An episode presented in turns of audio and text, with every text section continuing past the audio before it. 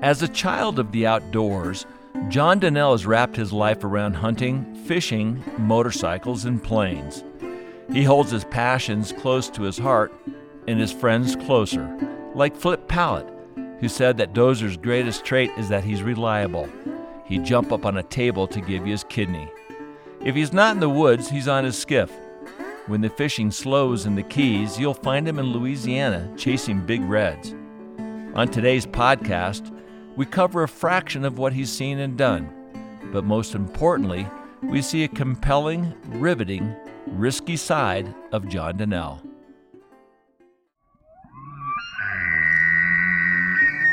We broke everything. We broke lines, we broke hooks, we broke rods, we broke our minds, we broke marriages, we broke the whole thing.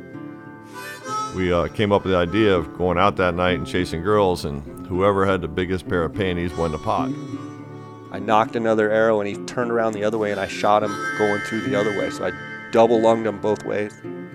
But it was nothing for us to paddle an air mattress out into government cut. I got him on. All right, now we're going to teach him a lesson. I'm just an old guy that likes to fish. I'm not quitting yet. And he said, Well, who the hell do you think you are, Sue App? And I said, That's exactly who I am. Life's journey to the grave should not be one arriving with a pretty, well preserved body, but rather skid in broadside in a cloud of smoke, thoroughly torn out, thoroughly used up, proclaiming wildly, Wow, what a ride! There's something fishy going on here.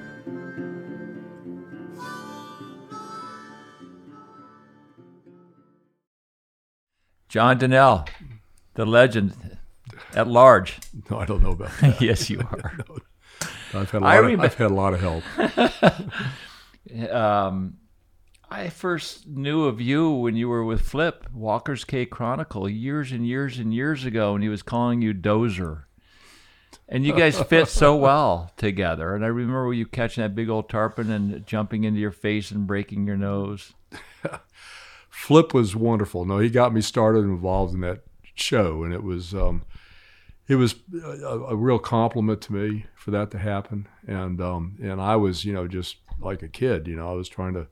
So that was a huge help, and it was so much fun. The the, the, the crew and the whole group involved in that whole series was pretty amazing. Right. And uh, um, got actually it got later doing that show with Flip. It actually got to where I really enjoyed the camera boat work, where I'd rather not be on film. So a lot of those shows I got to work as a camera boat because I really it was just more relaxing. Being Right. on, being on on camera was like nerve wracking. Was But it? you know, not really, but it was kind of. But you you you, you appeared so natural and so Oh, normal. Yeah, yeah, no, no, I tried. You Yeah. did. No, it was Yeah, awesome. but yeah, they had to, and they were shooting on film too at that time. So Yeah. yeah, it's not like they could keep redoing stuff, you know. But no, but thank you. No, it was it was a that was an exciting time for me to do that. That was a compliment. You know, it, and I've mentioned this before. It was well before I had ever seen a saltwater fish, but the show had resonated so well around the world. I think Flip and that show brought so many people to this game. You know, and I, every time I see Flip, I say, you know, thank you, Lord, for putting that out there. Um, and he is so poetic. Um, being with Flip, he's got, has such an amazing way with words. But I, I spoke to him the other day about you uh, about a number of issues, which I hope to, to touch upon. But I, I asked him, what is John Donnell's best quality? And he said, You are the most reliable person he's ever known. He said, If you need a kidney, John Donnell will jump up on the table and cut his out for you. That's exactly what Flip was That's saying. exactly, yeah, right? Wow, wow, that was sweet of him to say that. But would you do that? I would. I well. I if I had, I got you got two of them, right? So yeah, I'd give yeah, yeah, so, yeah, yeah, I'd give him a kidney. I don't think anybody would want my kidney. no, I'd definitely give. No, I'd definitely give him a kidney. Well, well, let's go back a little bit. Tell me about your upbringing. Uh, I, I grew up in Miami. Miami's home, and uh, loved to fish as a kid. You know, did you know did some fishing around Miami. My paper route, I always had a spinning rod, you know, and a Zara Spook, and I'd run around, you know. And but I grew up in Miami, and my dad was in the boating business, yachting business, And um, um, my dad was a big part of it. He put a lot of faith in me on being on the water. He had a Grand Banks dealership actually in Miami, the first one Oh, in wow. the southeast, yeah. And uh, so I was, um, you know, pretty comfortable on the water, and I loved it. I mean, I loved being on the water, and pretty much grew up on it. Um, I, the fishing came later.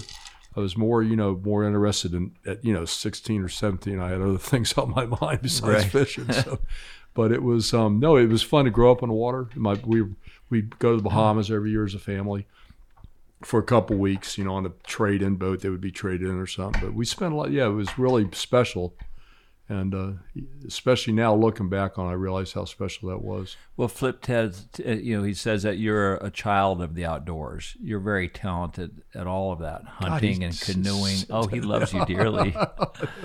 but um, but you either get it or you don't. I mean, Nikki got it. You know, Sure. Um, a snowboarder, a fisher, you know, a hunter, and either you you have it or you don't. But I know that that you guys have done a lot of things together. Um, when did you? feel that connection with Flip because he and Chico and Little John Emery uh, were a tight team. And you mentioned that Little John played a role in your life at one point. uh, very much so. And and I f- felt the connection with Flip immediately. The first time I met him, it just I just felt like I you know known him. Where Not was that? What happened? Where did you meet him? It's funny. I had my shop. I had a store um, in Fort Lauderdale, and it was a fly fishing related store. Anyway, I, I met him and through that connection. And I knew of Flip, of course. Flip, like you mentioned, a group. You know, John Emery, Flip, Duncan. um, yeah, Norman Duncan, of course. You know, it was a pretty pretty major group, and um, and uh, and I was excited, you know, to get to know him. So I when I first met him, I invited him. I said, God, you know, I got this spot. Um, that's off 41 that I'd love to fish. It's really good. I mean, we need to go. If I'd love to take you into it to see it. And he said, God, it's, I love the idea of going off 41 and in a canoe and doing some fishing. So, so what was 41? Is that a that canal? was Tamiami Trail. Okay. Yeah, Tamiami Trail. And uh, so I'd actually gone into this area as um, it- when I was in high school with one of my buddies. His father took us in there on a duck shoot, and we uh, had a great t- blue wing shoot on teal. It was really impressive. But I say, God, this is looks pretty fishy. It was actually a tidal system, and it looked right. So I later.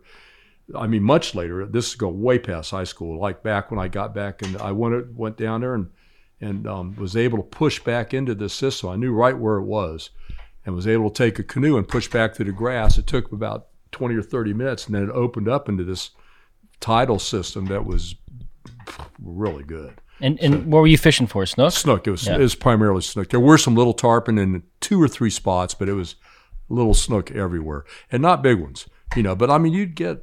I mean, it wasn't unusual to catch a seven, eight pounder in there, but a lot of two to four pound snook and, and smaller. So it was, but it was pretty cool. I mean, It's amazing how many people got their start at the Tamiami Trail with, with snook fishing. You know, talking Oh. to Chico and Norman oh, Duncan and all those guys. They started right there at Tamiami Trail. Yeah, they used to actually get on top of their cars and drive Chico, then drive down at 29 going into Everglades City and sight cast to these great big snook. I mean, you know, like bruisers.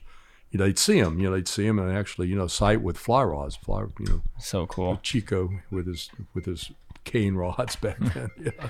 What, but uh, I, I, but, but with Flip, I so I invited him um, to. Um, is that my phone? D- don't worry about it. It's Okay. all good. All right, okay.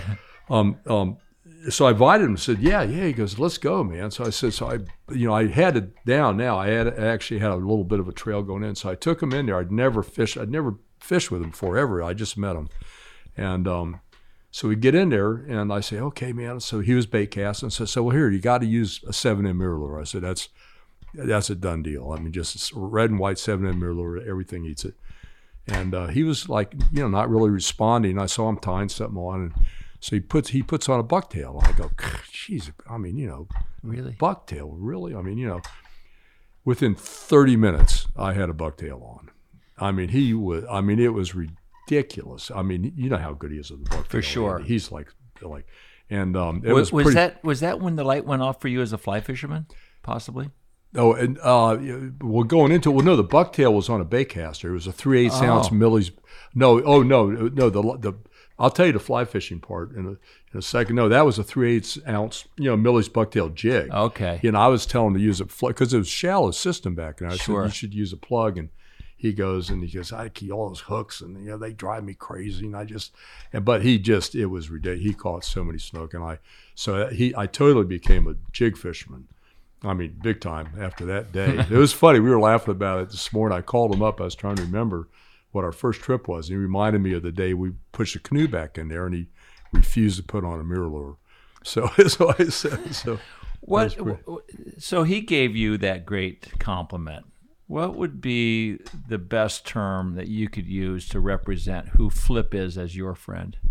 the best term is just God dependable.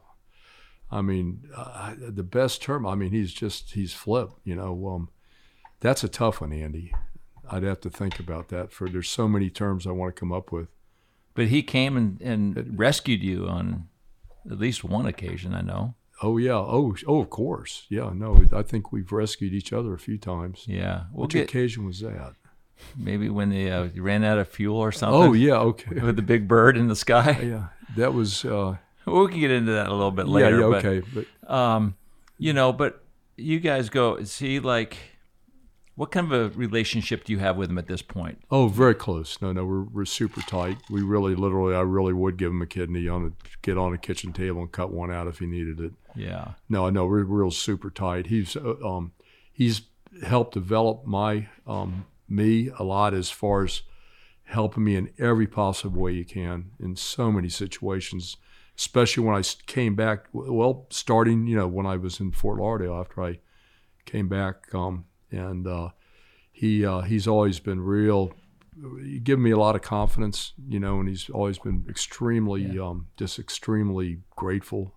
I'm extremely grateful for what he's done. I that's a hard one. I wish I could just come up with all the right words. Well, there's words. just so many words to represent how you feel, you know, for sure. Yeah, no, it's it's a lot. He's he's pretty he's very special. You know what? It's a it's a um a pretty tight group down here, and it's a pretty and back then it was a pretty amazing um situation we had going on as far as the fishery.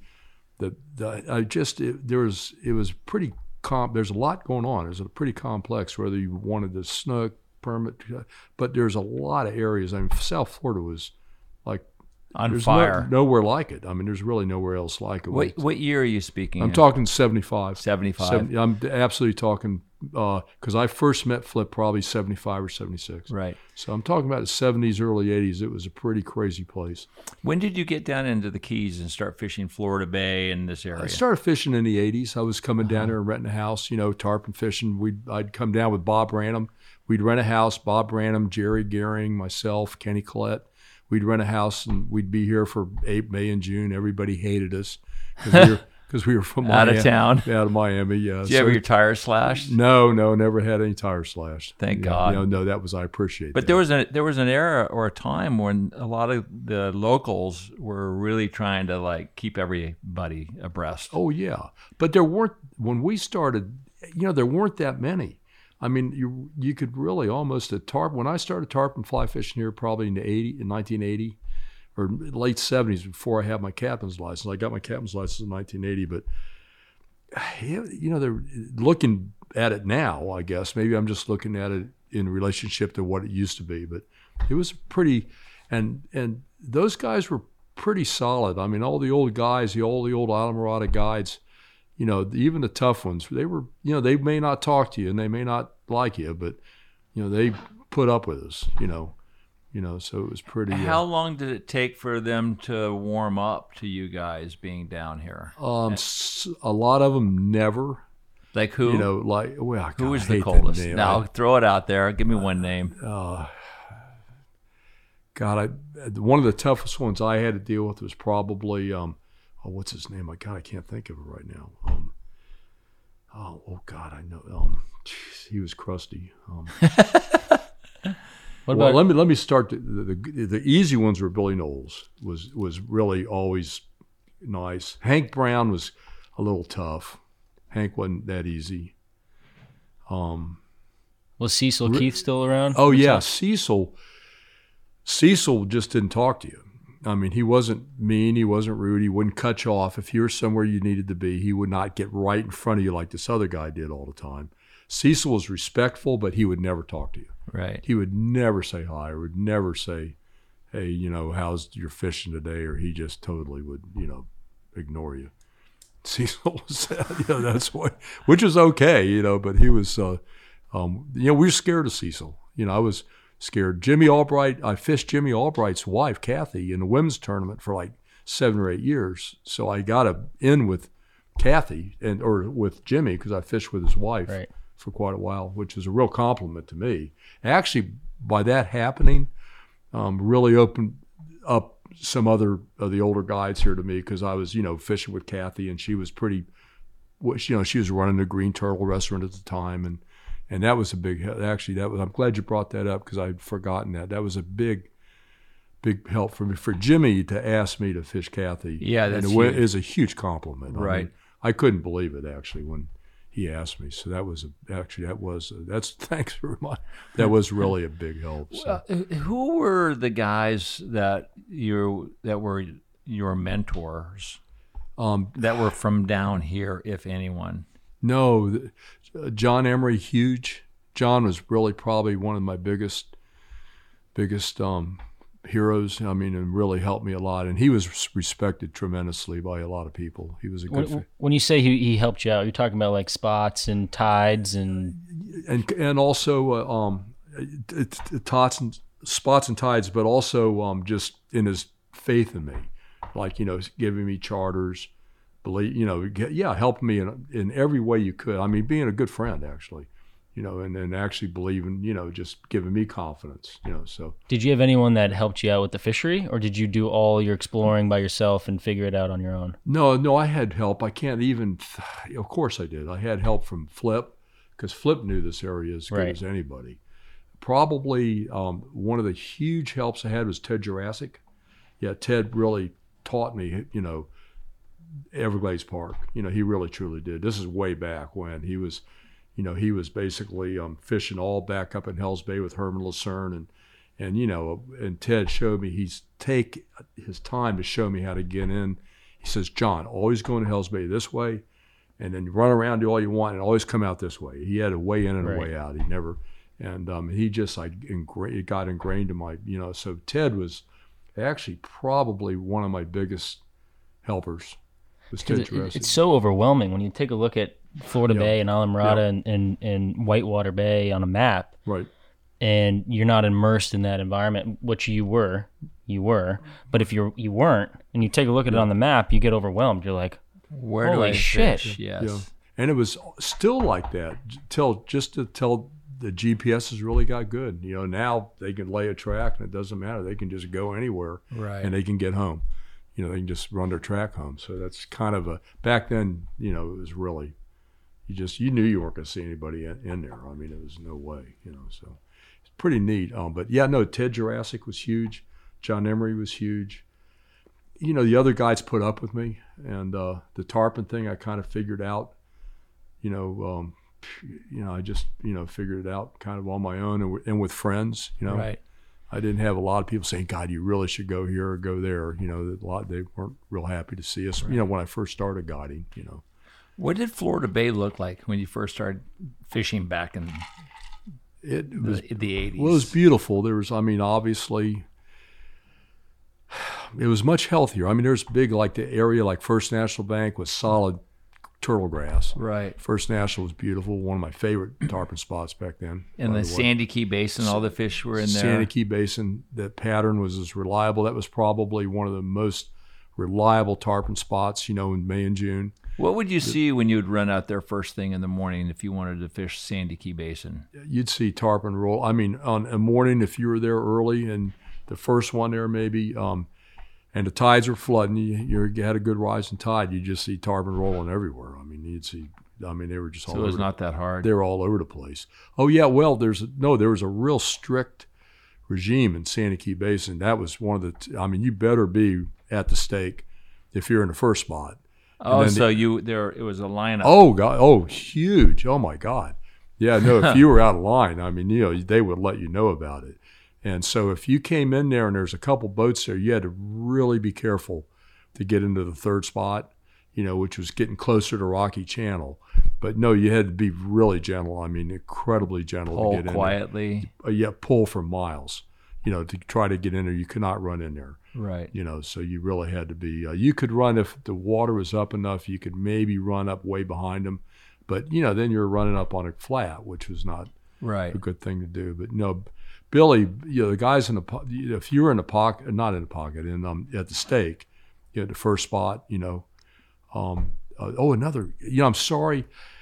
There's a couple names I just want to throw out Throw right it now, yeah, but I can't think of them. I That's- just know they're older guys, and I'm just and with the pressure of having to think of them, I could think. no, I could think of them if I could just because there's somebody else I wanted to mention. God, it's driving me nuts. I know. I'll think of it I, in I- a minute. I experience that every day. Yeah, I know. I and I'm experiencing it right now because there are a couple people I would love to Right. say that I really, you know, respected and had to be real careful. You know that I was very gentle, and I mean, say, I mean, really very gentle and respectful. You know, trying to fish with them if they were somewhere, and I knew that I was allowed to get behind them. I Right. knew that, but sometimes getting behind them, you had to be pretty, pretty careful. Has, I mean, over- has that respect gone away a little bit now in Uh, two, you know, 2021? It was simpler back then because you know there was a pretty known group. Um, there's a lot of guides now, so probably yeah, probably has. But no, the guides today still the young guides I know.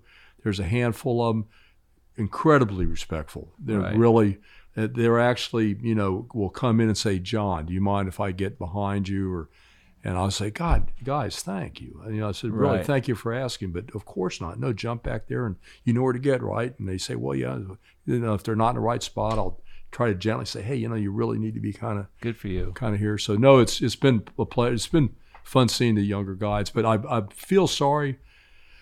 Um, I really feel sorry for them that they didn't get to see what I saw, you know. And what they're seeing is they're good fishermen and they're just finding new ways to do it. And they're, but man, they if I wish they just could have seen what it was. I know it's It was uh, ridiculous. It's hard to say that, but on a good day now, it's still really good. I mean, I was down here maybe almost 40 years ago, and I saw a lot of great stuff in Oh, the yeah. backcountry with Harry Spear. You know, Yeah, we'd yeah. go all over Right. the tournaments that I did, but it's really hard to think like. Would we do that? Would we want to get in as a young person right now, knowing what the future is going to look like? Not saying it's going to go away. It's just going to get harder, fewer fish, more people. So we have to, re, you know, enjoy those few shots or that those few fish that we catch, and we can't expect to get 18 bites a day and catch nine. Right. No, exactly. And the younger guides seem to seem to kind of know that, but they're good. I mean, you know, they They know they how to- get they yeah. get 19 bites and catch 12. Well, here too is like if we fish Craig Key, we might be getting more shots. Yeah, that ain't gonna happen. That's funny. Dude, Since you brought up Craig yeah, Key, jeez, I knew that. was Come coming. on, of knew that- I course, of course, come on. And I say that's not. I'm just no, but it's it's um, it's a good question and and um, it's a valid question. You say when I spoke to Flip last night, he was saying that um, Hank Brown had um, you know at the Man of War he had his spot initially, absolutely. and you have these spots that people like you know Fordyce likes his spot. The bowling alley has those guys. When did uh, well? First off, it's you and Mikey Ellers. Tell me about your relationship with Mike. Oh, Mike's when I first um, Mike and I just really hit it off when I first met him. We just I met him down here. Um, we were having dinner one night in, in Ziggy's, and they um, and his him and his brothers, and we were and I kind of got introduced to him, and uh, I knew about Mike, and, uh, what was uh, that that you knew about him? Uh, just that he was a good guy, and I can't really get into to really heavy. Yeah, no worries. no, Mike, Okay. Mike was wonderful, and he was. I respected him tremendously, and we, you know, and he was just starting. He ran a, the, the, uh, big charter boat called a Timeout. I mean, he was a great fisherman. I mean, he used to fish up in, you know, up in, in Long Island. He fished a lot, and I mean, he but he really wanted, and he was running a charter boat. He had a big, you know, charter boat. Bud Mary's Mm-hmm. a Timeout, and he really wanted to get into skiff fishing. He just wanted to you know, move down to that. He thought it'd be more fun. And so he asked me to help him first. He he had his first fly charter like the next day. And so I gave him a, like a two minute fly casting lesson, lended, lended him a fly rod. And you know, it showed him, and he, I mean, showed him some leaders. And no, all respect to Mike, he's a great fisherman. For he's just never done this, Right. And so he, we became good friends, and and uh, he said the, next day, the uh, guy was trying to help his wife fly cast. He goes, well. He goes, uh, well, here, you're the guide, you're the expert. Here, you come show her how to cast. He goes, oh, yeah, I've had a whole one day head start on her. and I'm going back, I'm going back 30 years ago, this, you Sure. know, this, this story. So it's, you know, so Mike, no, he picked it up really quick. And um, he, um, no, he, no, he was all over it. And he's got, you know, one of the best groups of clientele of anybody. Right. But it was fun, but that's how I first met him. So how did Craig Key come to be? When God, did you? why f- are when- you keep talking about we- Craig we- Key? I don't wanna no, talk but we have this. to talk about. When did you No, first? we don't. don't we're going to talk about other No, stuff. we're going to talk about everything. when did you first fish Craig Key? And what did you see? I really, I'm, uh, I can't answer that. Yes, you can. no, it was good. It just made sense, and I don't know. I just jumped in there. At that time, Rick Ruoff was the main guy. Yeah. Rick was. The, he was fishing there a lot. Oh yeah, Rick? no, no, it was Rick's spot. You know, and I just, you know, fish kind of would get behind him if I could, and and then Rick would, then I'd maybe get out there before Rick, and Rick would get irritated, and so Rick would end up getting there, and it just, but it, it, it, it, it it's not a bad place to be. It's not better than anywhere else, really. I Right. mean, I mean, how good does that get? Yeah, you know? no, I mean, for that's sure. as good as it gets. Yeah. But Craig Key, just, but it just, a lot of people, um, Craig Key, you really need to pull it. I mean, you can anchor down on a real windy day, but maybe I just, it made more sense to me than some people. But it wasn't back then. People weren't fishing it. I mean, they really weren't much. Right. Well, obviously they call it confrontation point. Yeah, well, can we just move on? What's the worst? So what's What's the worst so- confrontation you've had out How there? How about them mitts? No, I, well, one of the saddest. Uh, no, God, this is tough. No, this is good, though. I didn't see this coming. God, I didn't know we were going to talk about Craig Key. But it's okay. No, no, It's It- it- okay. So no, anyway, but then they immediately banned Craig Key from tournaments, which was, well, I think what that was, but what that was, I think that they were concerned about maybe Brian Helms being able to fish it or, or Fordyce being able to fish it and no one else can get in there. So they just said, let's just remove Craig Key from, Yeah. from tournaments, which is fine. I think that's fair. Yeah. Yeah. Okay. Yep. Okay. Yeah. And I don't know. but I guess. I guess I, we didn't really do that. You know, we really did. If we were there, they just Rob does not need to be. A, I mean, No, Rob, he'd Rob, be- yeah, for sure. He sure. can go anywhere. You know. Yeah. And um and uh, so anyway, but that was uh, no, it's just a good spot. And hell, it's pretty crowded right now. There's a Yeah. lot of people fishing. I mean, it's Well- really nuts. And if I'm at Craig Key, then I'm not somewhere else. Your grandfather did. Yeah. Oh, you thank got you. it. Thank you. no, but I remember I remember fishing there with Rob one time, and that was the first time I met you. Yeah. You know, you were right there, and I was sure. like, "Hey, John, how's it going?" You're like, "Oh, hey, Yeah. good, good cast, great cast." But I remember I was, I was there with you and Rob, and my eyes got open. I was like, "Holy shit!" That falling water and Oh my- they. I've never seen so many fish in my life. No, don't say that. Come on, man. Don't, uh, he's just you're just joking, right? Yeah. No, there's- okay, It sucks there. stop It sucks out stop there. so how about them Mets? Well, you up at them Dolphins. how about them Dolphins? Well, you know, Steve Huff says about that. I don't blame you guys for doing what you did. Right. I blame everybody else for allowing you guys to do that. yeah. Okay. But that's- you got away with it, and Yep. it's okay. I guess I don't know what we're not really doing anything. We're just there. Yeah. Yeah. But you move, you move people away. Well, That's okay. Uh, Well, so um, let me think. Okay, we talked. so let's go back. Yeah, so- So let's go back. You know, so the chrono- uh, the chronological order. You know, once you got out of, you know, the early years with Flip and Little John, how did you end up purchasing the store in Fort Lauderdale? I um, was actually at the time I was um, working up in Virginia. I was working with a group. I was a I was flying. I was a pilot, and um, we um, uh, we actually had a contract to um, to go to basically Central and South America. We would go to a country and we would bring a film crew in, and we would make a film that they that they could use to promote family planning. And that's and we were actually pretty, and we had a pretty good deal. So I was flying a bunch back and forth from Virginia to Central and South America. We based out of Guatemala City, but we went as far down as Bolivia and Chile, you know, and so we it was and it was busy. And so I was my my, my dream was to become to fly commercially. I really worked hard at it and I had um, um, went to one of only two colleges that offered a flight training curriculum. Purdue was one, and Southeastern State College was the other one. I went to Southeastern, and so I came out of college with not much time, but I was a double I. I was actually a commercial multi-instrument rated pilot, and I was an instrument instructor. But I, you know, had a couple hundred hours, so I needed. So I worked this outfit. I was building plenty of time. I mean, I was flying. We were flying a a beautiful Beech 18, a G model 18, and um, so I was gonna, you know, and I, so I, I was knocking on doors. I was really working hard. This is what I my dream was to do this, and I was trying hard to to see if I was going to be able to move from where I was at now into maybe the airline industry or a smaller airline, you know, and just work my way up. And man, I just realized that it's um that it was it was tough. I had no jet time, zero jet time. I wasn't in the military, and the um, airlines back then, a lot of their pilots were furloughed. And they just man i was i was i was really discouraged. And i was tired. I was it was a lot of we were flying pretty hard. So i went into a shop in dc I, there was an orvis shop there. And i said god this is cool you know i i hadn't fly fished at this point and i met barry serviante in there it had a store called angler's art and i fell in love with the shop and i actually bought my first fly rod there which was a kit it was a Golden Eagle, Orvis Golden Eagle, nine foot for nine kit. And I built this thing. And, um, and so I really got, and I loved the store and I really got into it. So I started thinking, I said, man, you know what? Um, this would work, I think, in South Florida, because South Florida had no fly shops. Some of the shops carried a little bit of fly stuff. So I made a commitment, you know, and um, opened an Orvis shop up in Fort Lauderdale.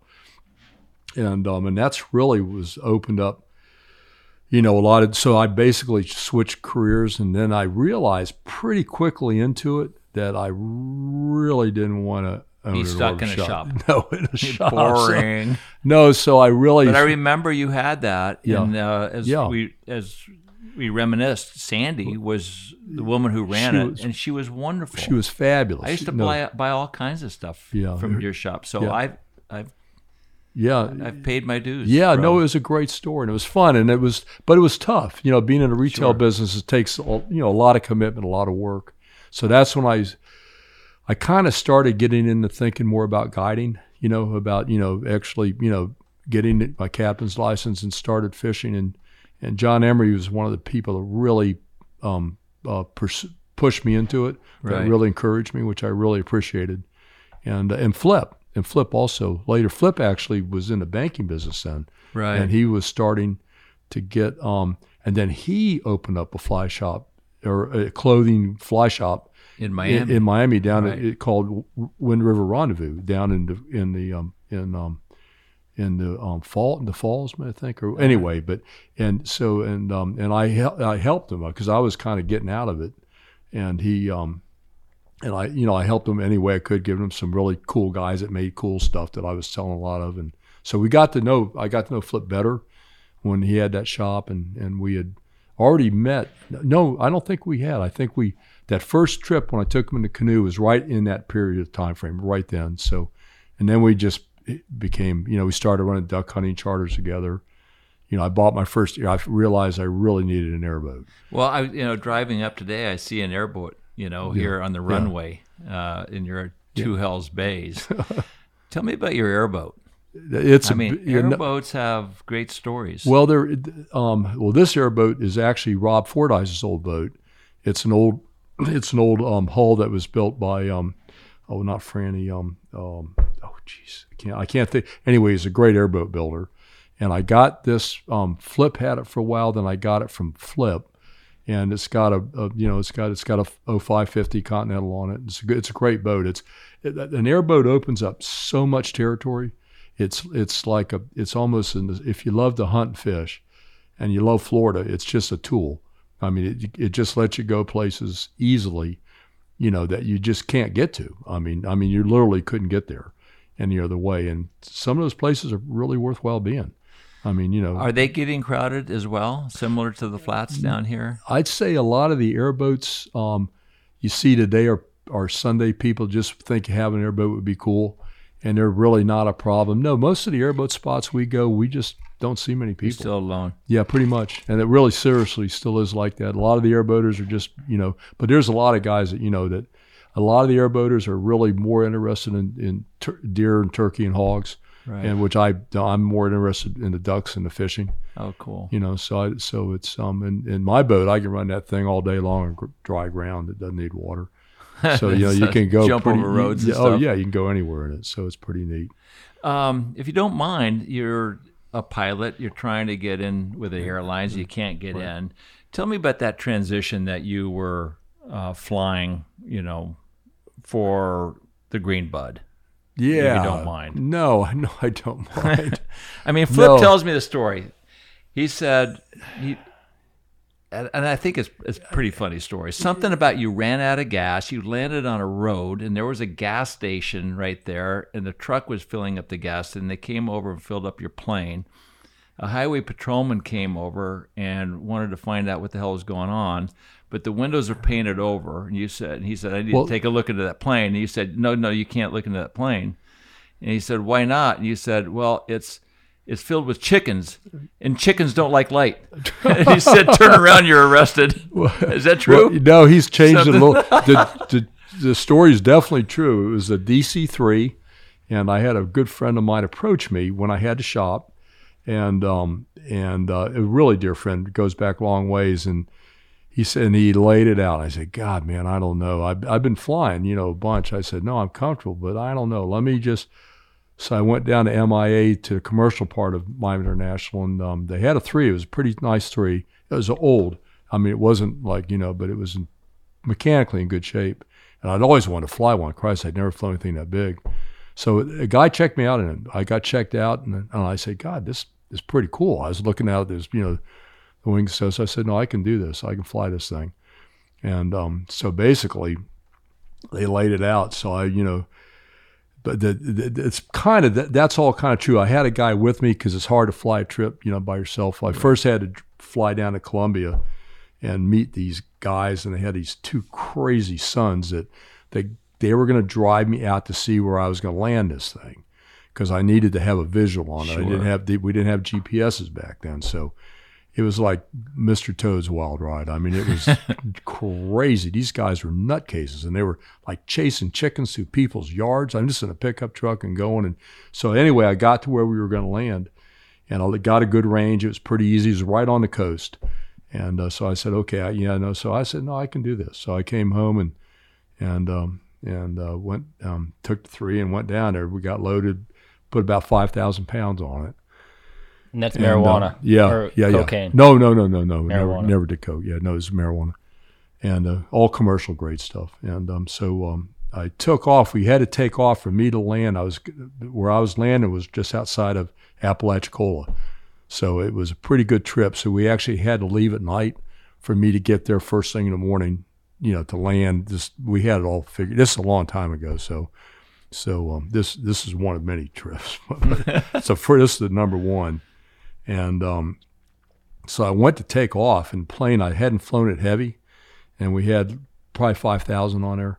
And I went to take off heavy, and they had smudge pots where the runway was, and it was a pretty good runway. It wasn't paved; it was dirt, but they had it packed it down, and and I was, you know, the the plane felt different because of the weight, but I and I lost the runway, man. It was gone, and so I was going off through this tundra. It was pretty low scrub brush and stuff, but it was a DC three, and I said, "Geez," and it was Are you knocking shrub off? Oh, oh, well, I oh, God, big time. The But I did, but I didn't know that because I'm trying to fly the airplane. So this is all happening. Yes, below Right. me, but nothing that I could see because it was pitch dark, and I'd lost the smudge pot. So I was basically in the dark. My airspeed was getting right. I was real close, and I took off. You know, and I, so I totally was off the runway. So I pulled this. There's a. So I pulled the gear up, and uh, flew. So we got to um, actually this is where this all happened. And the reason why i was getting low on gas i wouldn't have been low on gas because the landing spot the guy with me roy um, he he knew right where it was and i trusted him and it was pretty easy to find. Well it was solid ground fog. You know i mean it was solid ground fog and i said oh my god you know we're and i'm out of gas. I'm basically you know i need to land i mean there's no i mean i didn't run out of gas but it was going to happen very quickly and um, and so um, I landed at Carrabelle, and um, you know we landed and we were loaded, and I. So we actually went to get. No, we actually it, nobody was bothering us. It was kind of quiet. Things were quiet. So you landed on a road? Or? No, no, it landed. No, no, it landed at, At Carrabelle Airport. Okay. No, I landed at no, I no, right where I landed, man. I landed at Carrabelle Airport, and um, pulled over, and there was we, things were looking okay. And I said, so, so we actually went and called up the gas place. We didn't, you know, we we walked over to where the the terminal was. It was just it's a small FBO. It wasn't a very big airport. And so they were sending a Gulf. I was going to put car gas in it. They didn't have avgas available, but the thing will run on car gas at least long enough for me to get to the 10 minutes I needed to get to where when the ground fog lifted. So, so the the car the, the truck was coming to fill us up, and um and it was a Marine Patrol. The Marine Patrol saw this DC three and just came over and said, "Guys, what is going on here? You know, what is it? What's the DC three? And you know what this what's happening?" And um and I thought I thought the three I was flying, I didn't think it had windows because they had a cargo threes that didn't have windows. I can't remember. This is a long time ago, but anyway, we uh, uh, the guy with me, Roy, who wasn't a pilot, um, uh, he told he told him that we had chickens on the plane. I said chickens. I said, my God, where did he come up with chickens for Christ's sakes?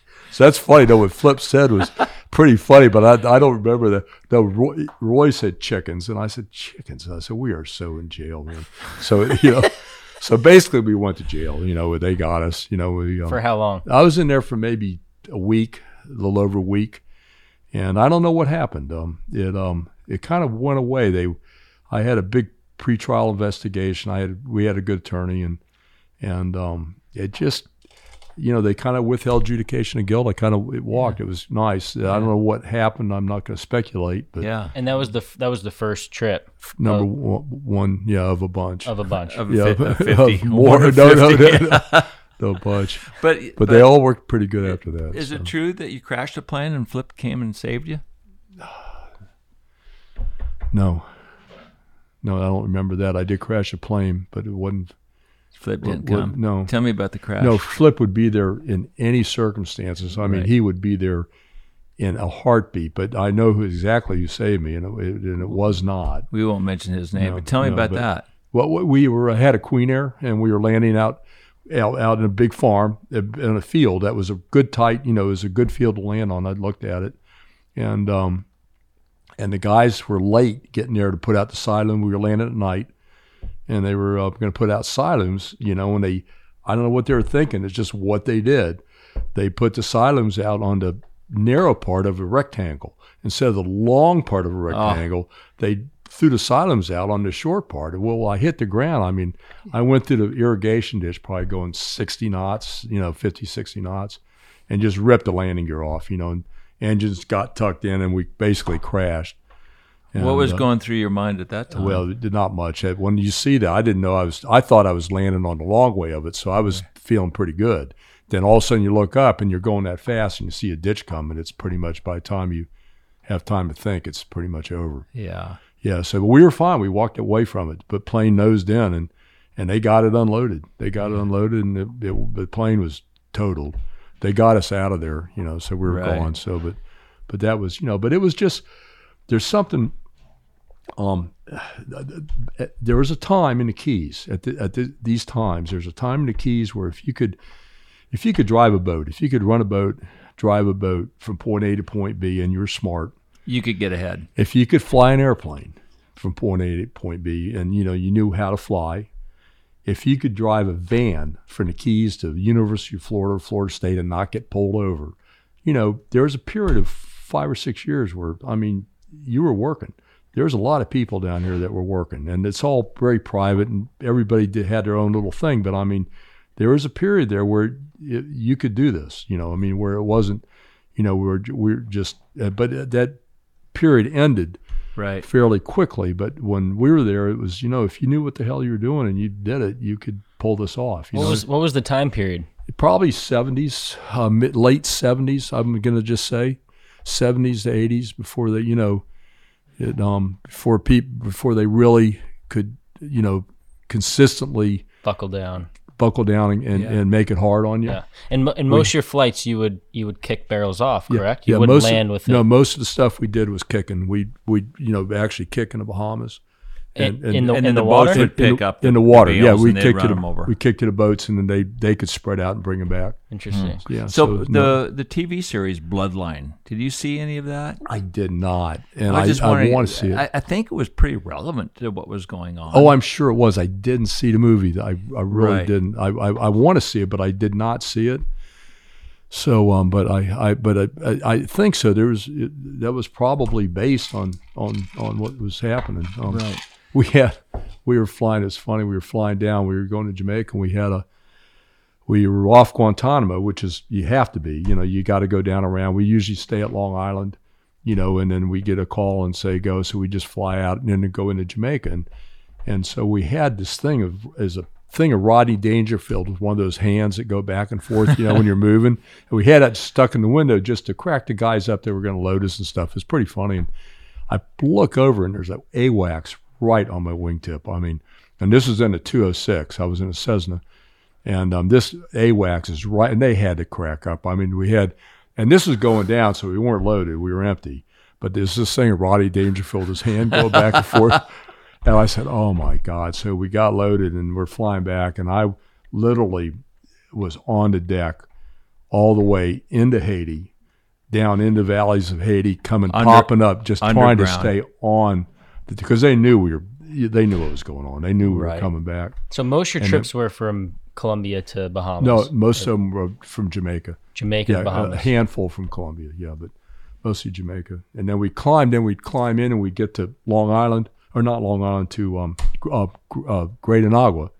We'd get to Great Inagua, and then we just climb up to VFR level, you know, and then we try to blend in with VFR traffic. You know, we just basically try to blend in. So How scary were those five years or so? that they, it, they weren't that scary. It was it was. You had to refine. I didn't I didn't enjoy it. It wasn't something I liked, but um, it was working. Yeah. And uh, a lot of you know, there's a group, and we everybody's dependent on everybody else, and it was that was It's my that, did that was my part. Yeah, it was my part, and it was and it was and we felt confident. You know, we didn't Right. feel like we are oh God, I hope we don't get caught this time. We felt if we things worked mechanically and if everything went right, that you know we You'd could do okay. it. Was, yeah. Was there any trips that went south and violence? No, kicked in? never.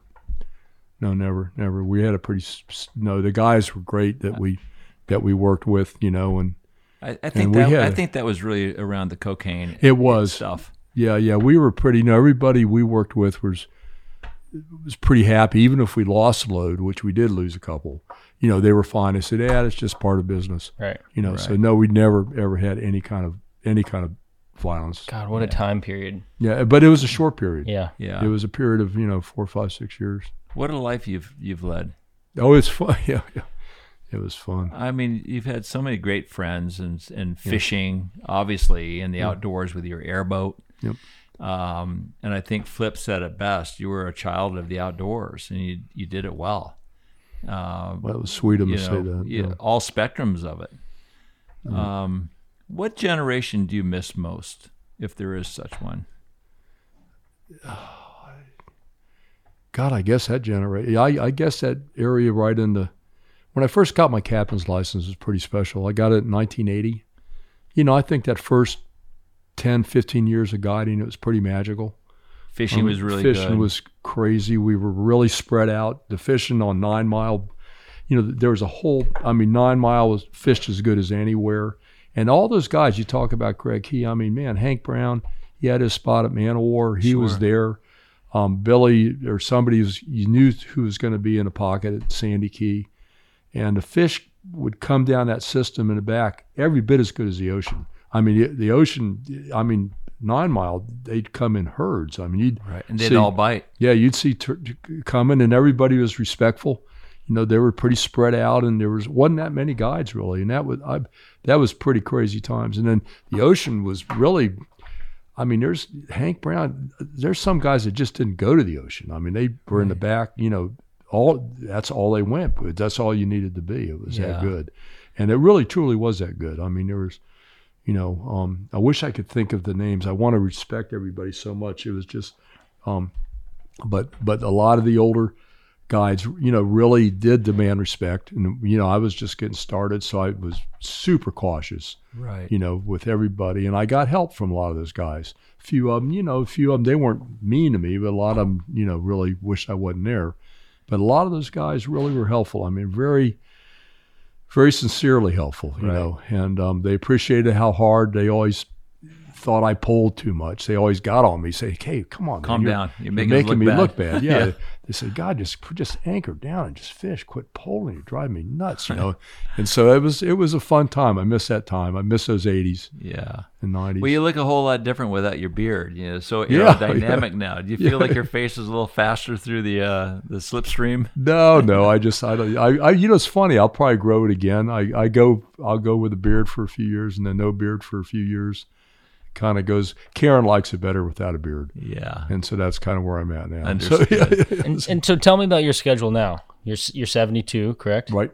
And so you, you do fish Louisiana still, right? Oh yeah, we're, we're in Louisiana a couple months. I fish there with Mike Ehlers and Brian Helms, and we go down and, And rent that- a house. that's it's, fun, It's magical. No, it's actually um, where we stay there. Um, it, the people are there's nobody's got any money. Um, well, that's not true. Some of the oil rig guys are doing real well, but the commercial fishermen, it, it's the happiest bunch of people I've ever seen. That part of Louisiana we're in, so it's just it's just you feel like you're somewhere else. The fishing is ridiculous. I mean, it's just ridiculous. And I so mean, when do you go down there? September, you know, October? we go there in the fall, October, November, December. Yeah, usually mid October through mid December. And then you still go up to the Indian River or uh, you snipe hunt. I do, but that's just maybe it's, it's down now to a very short time. Yeah, I mean, I've got one guy, one, two guys that I snipe and shad, I shad fish and snipe hunt for maybe three or four days, and then I've got a couple more, uh, maybe for a week, you know. But I wish I did it more. But I've kind of that part of it is I've kind of because I'd rather be. We're up in Virginia now, and our granddaughters are up there, and Karen's up there pretty much because she's with you know her daughters. They're my stepdaughters, and um and uh, so I'm uh I'd, I like to be more with them, spend more time with them. So I try to come down as late as I can because I I'm, I'm just between Louisiana and the Keys. I'm just not with them as much as I'd like to be. Have you thought about retirement? I, I've thought about it. Um, I'm going to keep doing it as long as I'm co- having fun, and but I'm you know I, I'm getting probably close to maybe thinking about that, but I don't know what I do. You'd be you know. so bored Yeah, with a life like you've had. Yeah, no, it's been. I, I I enjoy the fishing. I feel physically good. If I physically can't do it, I'll of course I won't. But I, I feel, I feel like I'm. You know, I feel fine. I mean, look at Billy Knowles. He's still out there at 80. Oh God, yeah. No, I don't know if he's polling, but he's Oh. standing there with a pole. Yeah, no, I'm no, sure no. he's pulling. Yeah, no, Billy's pulling. Yeah, I'm no, just no, kidding. he's, no, he's pulling. We, we love Billy. No, be, how can Um, you not? well, the last question, and thank you so much for allowing us to, you know, come into your home and no, God, thank and- you. and tap into your life, which is so fascinating. I never thought I'd never thought I'd tap into it this deeply. So thank you for encouraging me because I, you know, but I really do mean that. I appreciate that, and it's um, yeah, it's fun. Well, you It's- get you have a huge story that needs to be recorded and told and and remembered. You know, I mean, It's- it's you- part of history, You're a guess, yeah. Renaissance man in so many ways. So the last question I have for you who is who's going to inherit Craig Key? No, God. We go. well, I think that's a no-brainer, and I don't know. Shall I, can I Mickey say Mill. this? Mickey Mill. Yeah, I would. I would certainly um, think about somebody very big yeah, and very intimidating and powerful. Yeah, with a sharp knife. With a sh- no, I would think. I would think. Um, no, I that God. That's that's that to say this on a podcast. yeah, no, it's perfect. Yeah, I'd be looking at Robbie. I think would probably. Robbie owns it. Okay, I think Robbie we'll might be give it to that- Robbie. I think he's going to protect there, it quite well. There might be a couple more people that might um yeah. might get in there, but Well, John Donnell, you are a true pleasure to visit with and to know. You know, I've known you for a long time. We fished tournaments together, and uh, I'm so glad you gave us a chance to tell your story. no, thank you. This has been a real honor. I didn't see the Craig Key thing coming. That's That was a total surprise. Oh, but so, I, I mean, I had to ask the question. so, uh, yeah, but I'm going to hear about this. You That's that. okay. Fuck, tell him to call me. Okay, all right. No, but no, guys, this is an thank you for including me in this. I, I know the podcasts are really cool, and people love them. So thank you so much. Well, you're so deserving. John, I appreciate you. Oh, telling yo, no, story. Nikki, no, no, you're, you're so welcome. No, thank you. So I'll try Cheers. try to be nice. Cheers, John. Cheers, my friend. guys. John, thank you so Ah, much. There we go. It's great run. John is a gentle, lovable monster figure in the sport we all love. I'm so glad he came on to tell his action packed story. If you've been enjoying our podcast, please do us a huge favor and leave us a review on Apple Podcast. And if you want to see more content or behind the scenes, please follow us on Instagram, Facebook, and YouTube. We'll see you again soon.